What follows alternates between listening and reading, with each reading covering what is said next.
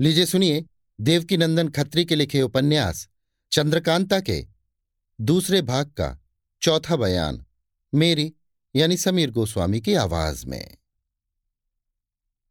महाराज शिवदत्त का शमला यानी मुकुट लिए हुए देवी सिंह कुंवर बीरेंद्र सिंह के पास पहुँचे और जो कुछ हुआ था, बयान किया। कुमार ये सुन हंसने लगे और बोले, चलो, सगुन तो अच्छा हुआ। तेज सिंह ने कहा सबसे ज़्यादा अच्छा सगुन तो मेरे लिए मेरा शागिर्द पैदा कर लाया। ये कहे, शमले में से सरपैच खोल बटुए में दाखिल किया। कुमार ने कहा, भला तुम इसको क्या करोगे? तुम्हारे किस मतलब का है। तेज सिंह ने जवाब दिया, इसका नाम फतेह का सरपैच है, जिस रोज आपकी बारात निकलेगी।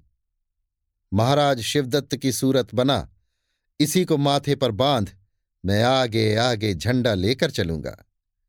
ये सुनकर कुमार ने हंस दिया, पर साथ ही इसके दो बूंद आँसू आँखों से निकल पड़े, जिसको जल्दी से कुमार ने रूमाल से पहुँच लिया।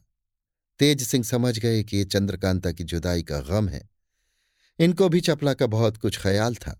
देवी सिंह से बोले, सुनो देवी सिंह, कल लड़ाई ज़रूर होगी, इसलिए एक अय्यार का यहाँ रहना ज़रूरी है और सबसे ज़रूरी काम चंद्रकांता का पता लगाना है।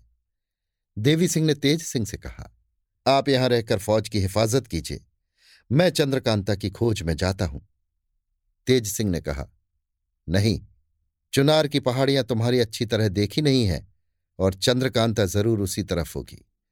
इससे यही ठीक होगा कि तुम यहाँ रहो और मैं कुमारी की खोज में जाऊँ। देवी सिंह ने कहा, जैसी आपकी खुशी। तेज सिंह ने कुमार से कहा, आपके पास देवी सिंह है। मैं जाता हूँ।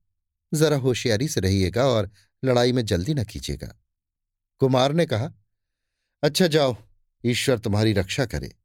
बातचीत करते शाम हो गई, बल्कि कुछ रात भी चली गई। तेज सिंह उठ खड़े हुए और ज़रूरी चीज़ें ले, अय्यारी के सामान से लैस हो, वहाँ से एक घने जंगल की तरफ़ चले गए।